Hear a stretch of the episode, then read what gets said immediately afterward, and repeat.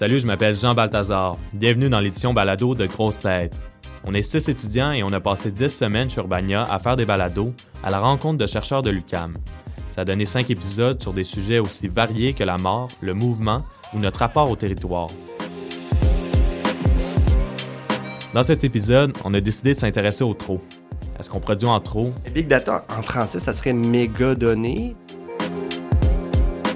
Conséquences de notre surconsommation, mais aussi au phénomène de surpopulation. Alors, on s'aventure dans le centre de la colonie, mesdames et messieurs. Il y a un petit chemin. Faut faire attention, il y a des œufs sur les côtés. On n'a jamais produit autant de trucs inutiles et la première victime de ça, c'est notre environnement. On vous présente tout ça dans les 20 prochaines minutes. Grosse tête, édition balado, c'est là que ça commence.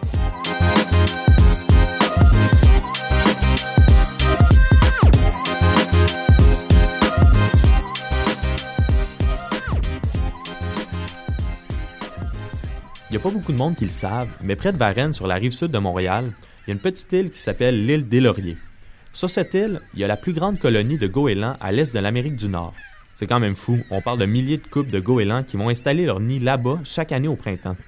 Le professeur en sciences biologiques de l'UCAM, Jean-François Géraud et son équipe, étudient l'île et sa population depuis 2009.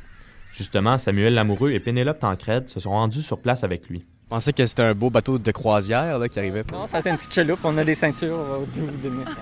Il faudrait pas chavirer, on a quand même euh, 500 pièces d'équipement.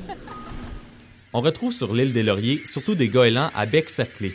Ce sont des animaux de taille moyenne. Ils sont majoritairement de couleur blanche, mais leur dos et leurs ailes sont gris-argent et leurs pattes palmées et leurs yeux sont jaunes. Et pourquoi on les appelle comme ça? C'est vraiment simple, c'est qu'il y a un cercle noir sur leur bec.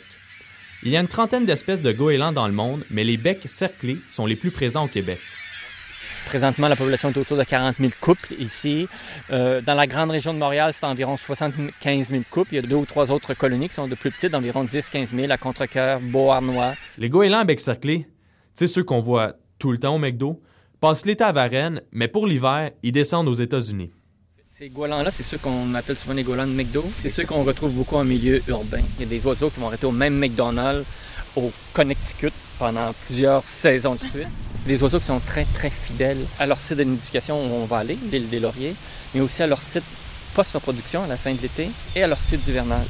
C'est dur à croire, mais avant le 20e siècle, il y avait beaucoup moins de goélands qu'en ce moment. C'était entre autres à cause du commerce de fourrure. Dans le temps, la mode pour la bourgeoisie, c'était de se promener avec des chapeaux faits de plumes de goéland. Aujourd'hui, non seulement on n'utilise plus les plumes de goéland pour se vêtir, mais on produit des déchets en profusion pour les nourrir. La colonie qu'on étudie est à peu près 7 km du plus gros site d'enfouissement qui est à Lachenay-Terrebonne. Un site d'enfouissement, c'est prévisible, la nourriture est là euh, tous les jours ou à peu près. Donc, c'est un bon endroit pour les oiseaux d'aller chercher leur nourriture pour les amener à leurs jeunes parce qu'ils doivent protéger leurs jeunes ou leur, leur nid. Donc, avoir un site d'alimentation facile. Euh, à ce moment-là d'obtention est prévisible, c'est beaucoup plus optimal pour eux. Alors qu'attendre en ville que quelqu'un donne la patate frite ou le sandwich, ça c'est plus long. Une des causes de l'augmentation des goélands, c'est notre mauvaise gestion des sites d'enfouissement. La gestion des matières résiduelles non déchets Dans les sites d'enfouissement. dans les sites d'enfouissement, ce qu'on appelle souvent les dépotoirs. Dans les années 70-80, il n'y avait pas beaucoup de régulation et il n'y avait pas de réglementation qui encadrait cela. Et donc les oiseaux en profitaient. Pour leur faire peur, on utilise des faucons. C'est comme un peu plus efficace que des épouvantails parce que ils peuvent tuer. Et il y a des programmes d'effarouchement qui se font dans les sites d'enfouissement qui font que l'accès aux déchets est beaucoup moindre qu'elle l'était. Donc c'est beaucoup mieux régi. Je pense que vous êtes un fan de la technique euh, d'effarouchement avec les faucons. Pas un fan, mais c'est une technique efficace. Ouais, Donc on a pu déterminer euh, que c'était une des meilleures méthodes. Elle est un peu coûteuse, mais c'est la méthode la plus efficace pour euh, réduire l'utilisation de ces sites-là. Et c'est en développement parce que je voyais récemment qu'au lieu d'avoir des vrais oiseaux de proie, que maintenant avec les drones euh, en Europe, en Pays-Bas, on voyait l'oiseau c'était à s'y méprendre. Donc c'était un drone, mais qui battait des ailes et qu'ils avaient fait un oiseau, un genre de faucon, téléguidé. Mais là, Sam, t'as l'air de pas mal triper ces faucons, toi. Ben, je trippe pour vrai, genre, en fait, parce que a deux ans, avant d'être journaliste, je travaillais au parc safari comme fauconnier, dans l'équipe de fauconniers, puis on entraînait des faucons. Il y en avait un particulièrement qui s'appelait Fury, c'est un faucon pèlerin que j'entraînais moi-même, je m'en souviens. Et quand je marchais proche du safari aventure, où il y a beaucoup de, de goélands, quand j'avais mon faucon sur le bras, ben, les goélands capotaient vraiment, ils s'enfuyaient, ils avaient vraiment peur du, du faucon. Fait que je sais que cette méthode-là de l'effarouchement avec les faucons, je sais que ça marche. Fait que c'est pour ça que je posais la question de même, puis que je tripais en effet. Les oiseaux vont se nourrir dans des sites d'enfouissement, et ça c'est dangereux pour les humains parce que les oiseaux transportent des bactéries. 30% des goélands sont d'ailleurs infectés par des bactéries comme la salmonelle. Là, on s'est rendu compte que les oiseaux sont contaminés, mais ça ne doit pas être par leur alimentation, mais plus par les poussières et dans les sites d'enfouissement, dans les plumes. Le, le fluff, c'est un produit de dégradation de tout, surtout les voitures, donc tout ce qui est plastique dans les voitures, les sièges de voitures en polystyrène, les tableaux de bord, etc. Souvent pour les automobiles, il y a la partie ferraille qui est envoyée euh, au centre de récupération et cette partie-là qui est déchiquetée en millions de morceaux pour étendre sur les sites d'enfouissement pour, euh, un, s'en débarrasser, mais deux aussi pour pouvoir euh, euh, recouvrir les déchets, pour les rendre moins accessibles aux animaux. Et ça, ça contient beaucoup de contaminants qu'on appelle les retardateurs de flamme. Donc, des produits euh, chimiques qui ont été développés pour effectivement réduire la propagation des flammes quand un feu se déclare dans un matelas, dans un divan ou dans une voiture. Ça a l'air un peu anodin comme ça quand Jean-François Giroux nous parle des retardateurs de flammes, mais ça a vraiment un gros impact sur les goélands. En fait, ça a un gros impact sur pas mal d'espèces animales. C'est des produits super nocifs pour la santé animale, mais aussi humaine, et ils sont littéralement partout.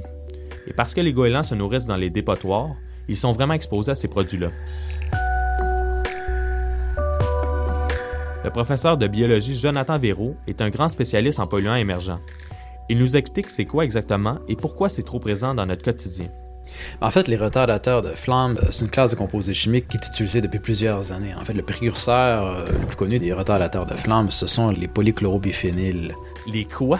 Donc les BPC qu'on appelle. Donc ça fait plusieurs décennies que c'est utilisé et c'est omniprésent dans nos produits de consommation courante. Et on en retrouve vraiment partout. Dans les mousses isolantes, on va le retrouver dans les textiles, donc, imprégné dans les textiles, on va le trouver dans les tapis, dans les voitures, donc tout ce qui doit résister à un fort courant électrique par exemple ou la température. Mais pourquoi c'est plate? Maintenant, évidemment, ces composés-là ne vont pas demeurer dans les maisons, les appartements les milieux de travail, ils vont se libérer dans l'environnement, se propager sur euh, de longues distances.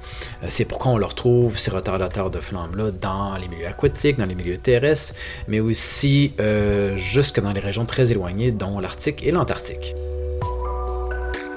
En tant que scientifique, est-ce que tu as l'impression des fois de te battre contre une hydre? Dans le sens que tu lui coupes une tête, puis il y en a un autre euh, qui repousse justement dans le sens que tu réussis à interdire un polluant, puis là, il y en a un autre qui arrive qui est juste légèrement modifié. Oui, effectivement. Euh, écoutez, je parlais tantôt des BPC qui étaient des retardateurs de flamme qui ont été remplacés par les PPDE quelques années plus tard lorsque les BPC ont été bannis à la fin des années 70. Donc maintenant, ce qu'on voit, c'est que pour les PPDE, il y a eu des lois euh, à l'international et des conventions qui ont fait en sorte qu'on cible l'élimination virtuelle des PPDE PDE dans les produits de consommation. Euh, maintenant, ce qui arrive, c'est que, évidemment, ces produits-là sont remplacés par d'autres molécules qui sont aussi, dans certains cas, bromées et chlorées, qui sont utilisées seulement pour les, mêmes applications, donc pour ralentir la propagation de la flamme. Parce que les, les, critères d'inflammabilité ont pas vraiment changé. Donc, ce qu'on fait, c'est qu'on remplace une génération de molécules par une autre pour les mêmes applications. Effectivement, très décourageant euh, comme façon de faire. Et c'est en réalisant le nombre de molécules chimiques qui sont introduites sur le marché à chaque jour qu'on réalise l'ampleur du travail qui nous attend. Bon, la parenthèse sur les retardateurs de flamme est finie. On retourne sur l'île des Lauriers avec nos 70 000 goélands adultes, plus les bébés. Imaginez, il y en a tellement que dans les endroits les plus denses, on doit porter des bouchons parce que les oiseaux sont trop bruyants. Samuel et Pénélope ont rencontré Manon Soret, une étudiante qui travaille avec Jean-François Giroux, le chercheur spécialiste de goélands de tout à l'heure. Elle vient sur l'île depuis trois ans, alors elle commence à connaître les goélands comme le fond de sa poche faut pas être dédaigneux en fait. Mais quand on, entre sur la colonie, c'est vrai qu'on est à la merci d'une pluie de déjection permanente. Ça me fait penser au métro en fait quand, quand je suis en plein milieu de la colonie, ça me fait vraiment penser au métro. Au métro, de Montréal. Sinon décoller les uns sur les autres, puis des fois t'es au bord de péter ta coche parce que c'est un petit peu trop proche, puis c'est un petit peu intense de l'autre côté, puis eux, bah, ils n'ont juste pas le, le, filtre social que nous on pourrait avoir, puis c'est ça, Ils vont crier plus fort, plus vite. Donc, il y a de l'intimidation qui se passe. Entre les goélands, oh mon dieu. Ils ont vraiment des personnalités vraiment différentes. Il y en a qui vont être vraiment plus timides que d'autres, mais c'est assez agressif quand même comme oiseau. Et Puis l'intimidation, ça va quand même beaucoup. ça attrape les plumes. Des fois, il y en a qui s'atterrissent sur la tête de l'autre. Puis euh, très territoriaux autour de leur propre nid. Et surtout quand il y a des bébés, ça commence à devenir vraiment, mm-hmm. vraiment de plus en plus nerveux là, à ce moment-là de la nidification. Pour connaître les habitudes et les mouvements des goélands, Jean-François Giroux et son équipe marquent les oiseaux avec une petite bague et même des fois un GPS. Depuis 2009, 10 000 goélands ont été marqués à Varennes par les chercheurs. Donc, c'est pas juste une question de terrain, il y a aussi beaucoup d'analyse de données.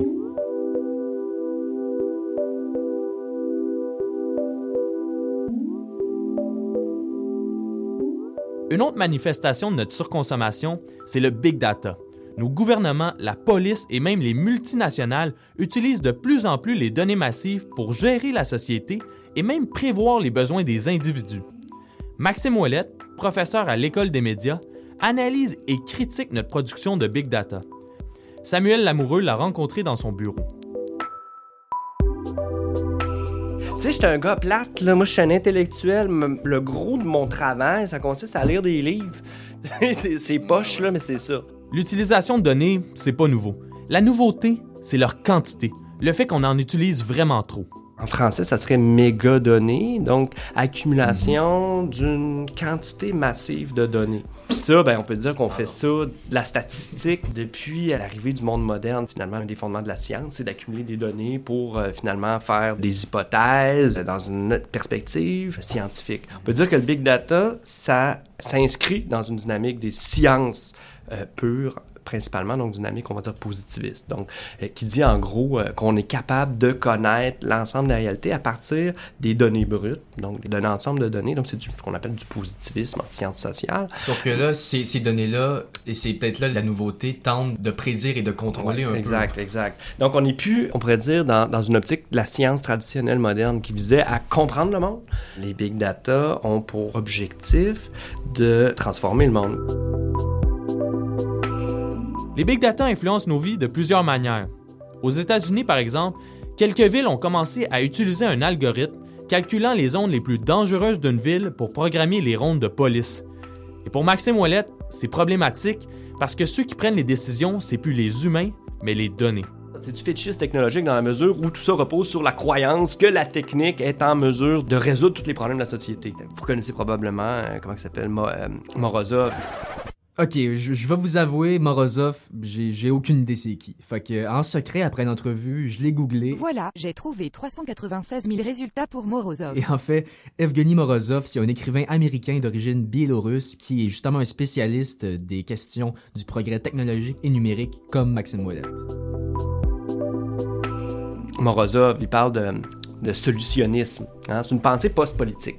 C'est-à-dire qu'on n'a plus besoin de déterminer politiquement, collectivement, les finalités qu'on peut se donner comme société, euh, qu'est-ce qu'on veut euh, être comme société, parce que finalement, ben, les big data s'inscrivent dans une dynamique, on pourrait dire, sociétale de personnalisation, d'individualisation, de déni du collectif, de déni du politique. C'est euh, le mode de régulation de la société post-politique. Donc, utiliser les technologies à des fins de régulation sociale à l'extérieur de toutes les anciennes médiations qui étaient politiques, qui étaient idéologiques, etc. On critique souvent les big data par rapport à la protection de la vie privée. On veut pas, par exemple, que les données de nos téléphones se retrouvent dans les mains de compagnies privées ou du gouvernement. Mais Maxime Ouellette, lui, dit qu'au contraire, ça menace la vie publique. La question de la vie privée est impossible s'il n'y a pas a priori la vie publique. Puis le problème de tout cadrer ce questionnement-là, ces débats-là, strictement sur les enjeux de vie privée, ben, font qu'on participe à l'idéologie des big data qui fonctionne au Ça final. Oui, ben, d'une part, ça vient légitimer en disant on va faire des big data éthiques qui protègent la vie privée, etc. Mais au final, je te dirais que ces, ces logiques technologiques-là se foutent pas mal des individus en tant que tels. Ce qu'on veut, c'est agréger un ensemble de données qui vont être au final anonymisées, donc qui vont être rendues anonymes, pour faire des régulations euh, sociales, sociétales, puis se passer du politique puis du collectif.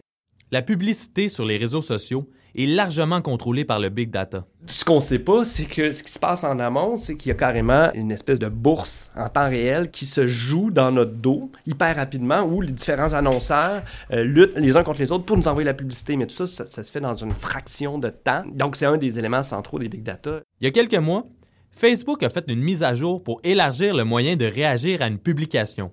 Vous l'avez sûrement essayé de mettre un emoji triste ou fâché sur un statut d'un de vos amis. Ça fait partie de ce qu'on appelle l'analyse de sentiments. La dynamique dont on appelle le, sentiment analysis, l'analyse de sentiments. C'est une des techniques associées à l'accumulation de données de type big data. Mais essentiellement, c'est que c'est pour accentuer la palette d'informations qu'on peut avoir sur, sur la personne. Like, dislike, aime, aime pas. C'est assez limité, ces binaires. Là, si tu as une palette plus grande d'émotions, l'idée est de finalement de récolter davantage d'informations sur tes sentiments, tes affects, pour être capable, au final, de te mettre une bonne publicité en fonction de l'analyse psychosociale qu'on va avoir faite de toi. En fait, la pensée circule de plus en plus maintenant de manière comme sur Facebook, là, en meme. C'est des memes, ça circule de manière génétique, là, comme un cancer. Instantané. C'est ça, instantané. Puis donc, ça, ça percole ces idées-là. Puis ils deviennent des idées dominantes qui sont pas très réflexives, hein, qui deviennent des slogans qui permettent pas d'avoir une réelle réflexivité sur, ben, sur qu'est-ce qui nous domine. On a des slogans, mais on n'a pas vraiment une analyse très fine de la chose. Au final, pour Maxime Ouellette, c'est la liberté qui est attaquée par les big data. C'est ce qui définit la capacité d'agir de l'être humain, c'est sa capacité de jugement, de penser, de réfléchir d'un point de vue critique. C'est ce qu'on est en train d'aliéner. C'est le stade suprême de l'aliénation. Parce qu'on aliène, finalement, euh, ce qui est de l'ordre de notre essence même, euh, notre capacité de raisonner, de juger, de décider, qui va être relégué à des machines.